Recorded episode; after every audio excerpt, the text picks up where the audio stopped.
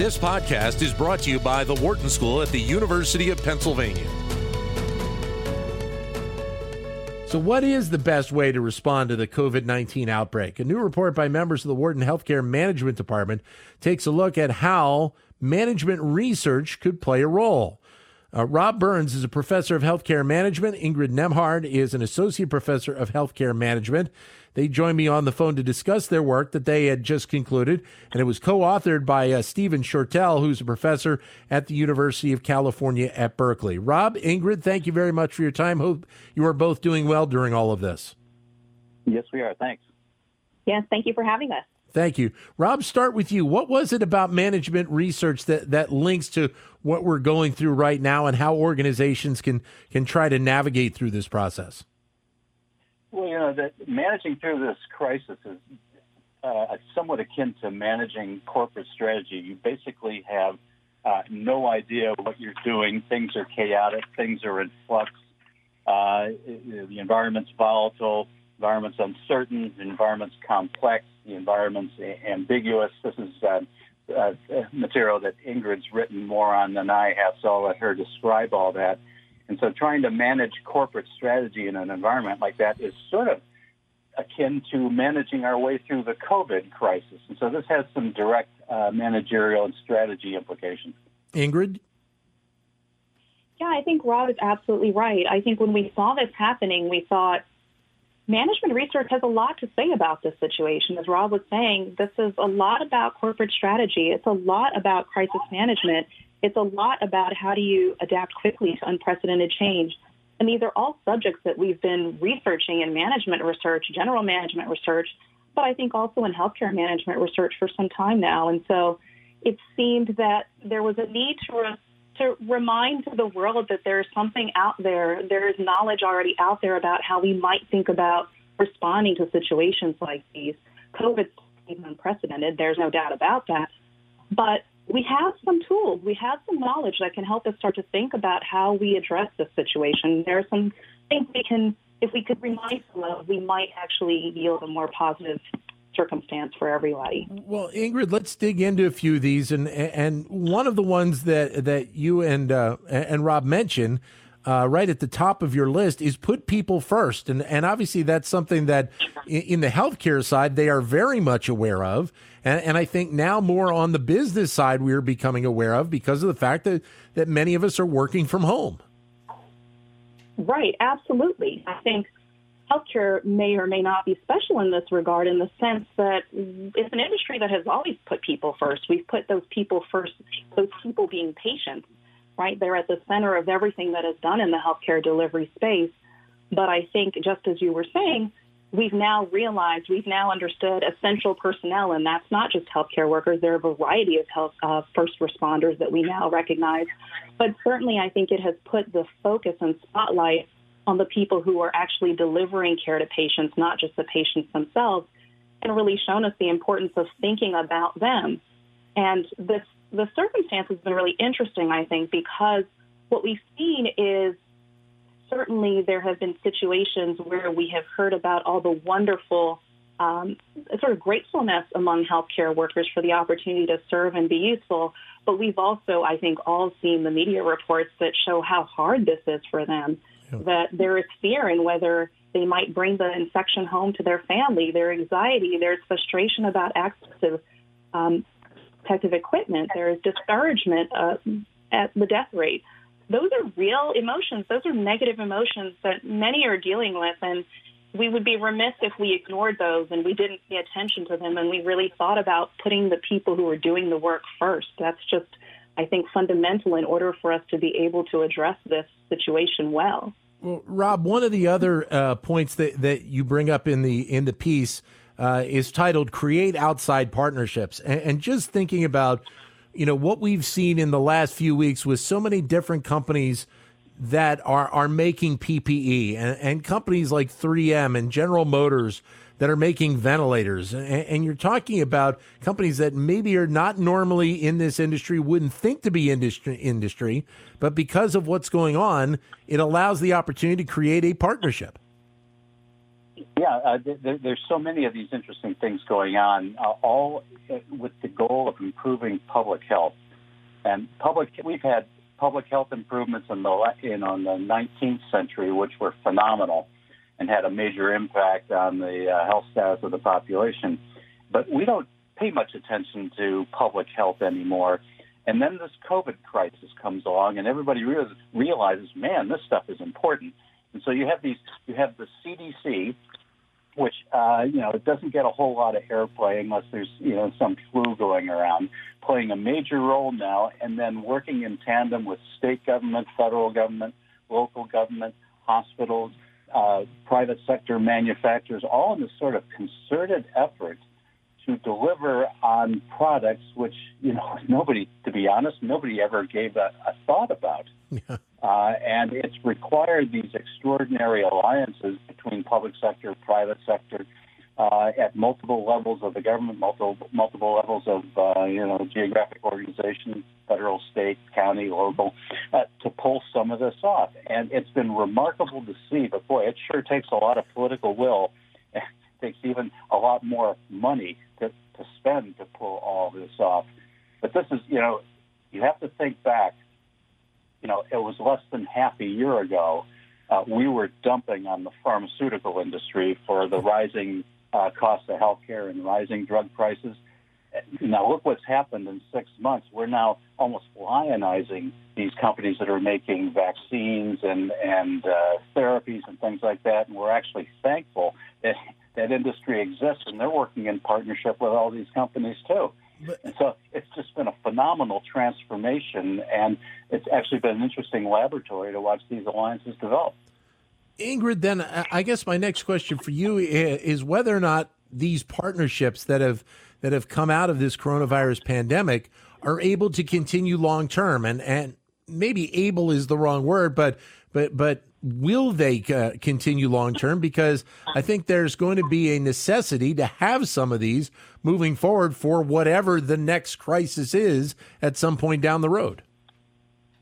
I mean, I think that's the big question on the table. I think we all would say that we hope that that will be the case. It will take organizations, once we get through this and they pause, I hope that the reflection will lead them to see how beneficial it has been to form these partnerships in isolation. And of course, we have a competitive marketplace, but there are still opportunities for real meaningful partnership that is beneficial to organizations and to the public health. And that's really a win win. I think that's what that has shown us the flexibility of manufacturing to be able to develop ventilators, to switch their production practices to realize the value of flexibility in operations, these are all things that I hope organizations and industries will appreciate as they, you know, I think there will be some things that we'll feel badly about, but there will be some things that we can pat ourselves on the back about and say, you know what, we learned something here. And I think with regards to partnerships, that's something that I hope uh, organizations will will appreciate and start to leverage and think about how to do that, not just in moments of crisis, but also for the way the world works now. It's just a, a new normal state, whatever that new normal state will be. One of the other yeah, ones that, let me just, that, let me just go, second go ahead, Rob. You just said, and that is just the fact that they've developed these working partnerships now may actually bode well for the future. You know, prior to this, they had no interaction whatsoever, and now mm-hmm. they got some. You know, the familiarity may may breed some uh, contentment here. Who knows?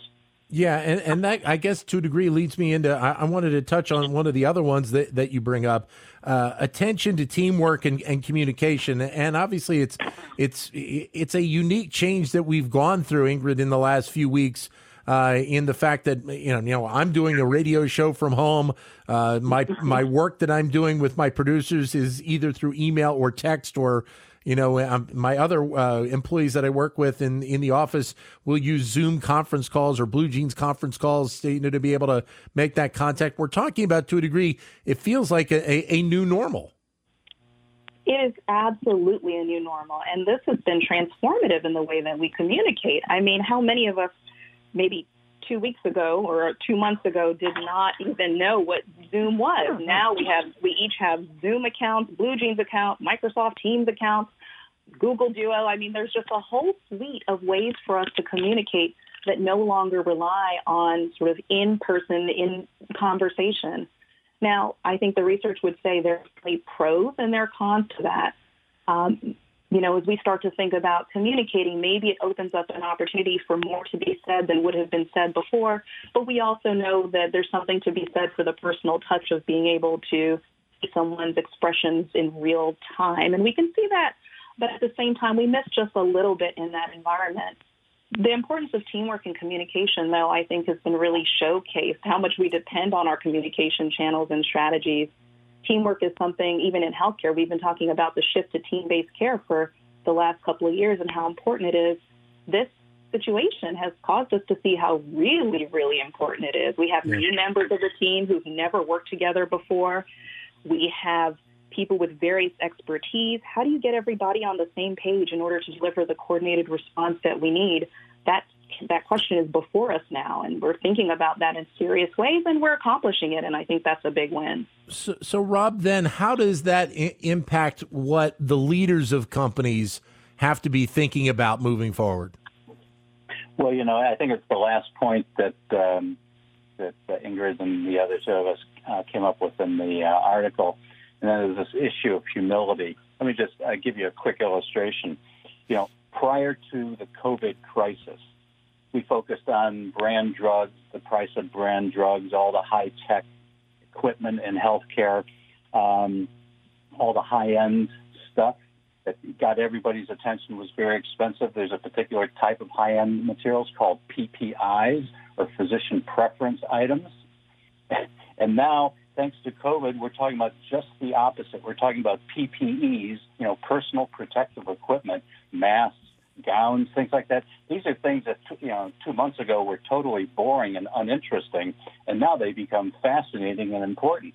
Yeah. And in addition to the PPEs, we're also talking about generics and the active pharmaceutical ingredients that go into generics and where those products come from.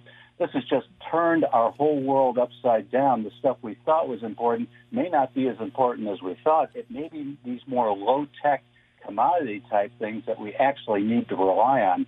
And for someone who studies the supply chain like I do, that was incredibly humbling because I was asked, you know, as soon as the crisis began, you know, what do you think about PPEs? And to be honest, I didn't know anything about it. so I've been humbled, and I think all hospital executives have been humbled because they didn't know anything about it either. Let me ask you a, a, final question to both of you, and, and Ingrid, I'll, I'll start with you. The, the fact still at play here is, though, uh, where we stand right now, we don't have a vaccine for the coronavirus. There's going to be some impact. Obviously, it's been discussed whether or not there's going to be an impact in the fall or next spring uh, from this at some point. So, all of these elements that you've laid out, how do how are they impacted by the fact that this is still something that could potentially be ongoing in six months, twelve months, whatever that time frame may be? So I think if we put together these principles, and let me just say what they are so everybody is clear about them. We have these five principles we think will help healthcare organizations and leaders, and really leaders across industries, manage situations like this that are actually ongoing. You have to put people first. You have to manage your operations creatively. You have to attend to teamwork and communication. You have to create outside partnerships, and you have to embrace clear and humble leadership.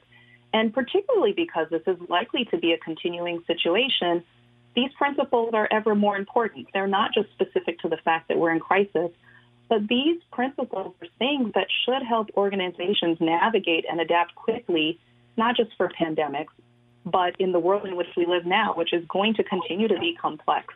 It's going to continue to be ambiguous. Uncertainty is part of life now. And so these principles, I think, will help us navigate that. Rob, your thoughts? You know, uh, there are a lot of things here, and there's an evidence base for all of these things. It's the hard thing is just keeping them in mind and doing them on a consistent basis and building up a habit pattern of doing them, and overcoming a lot of the uh, you know, dysfunctionalities that we see in bureaucracies and hierarchical command and things like that. But there, a lot of these lessons come out of the military, and Ingrid's documented some of that. And there's a lot we can learn from other sectors on how to manage our way through these crises. Great having you both with us. Thank you very much for your time today. Be safe, and we'll look forward to seeing you uh, back on campus at some point. Thanks so much. Thank you. Thank you. Bye bye. Thank you. Ingrid Nembhard, Associate Professor of Healthcare Management. Uh, Rob Burns, Professor of Healthcare Management at the Wharton School. As we mentioned, they worked with uh, Stephen Shortell, Professor at Cal Berkeley, on uh, this paper. To keep engaged with Wharton Business Daily and other Wharton School shows, visit businessradio.wharton.upenn.edu.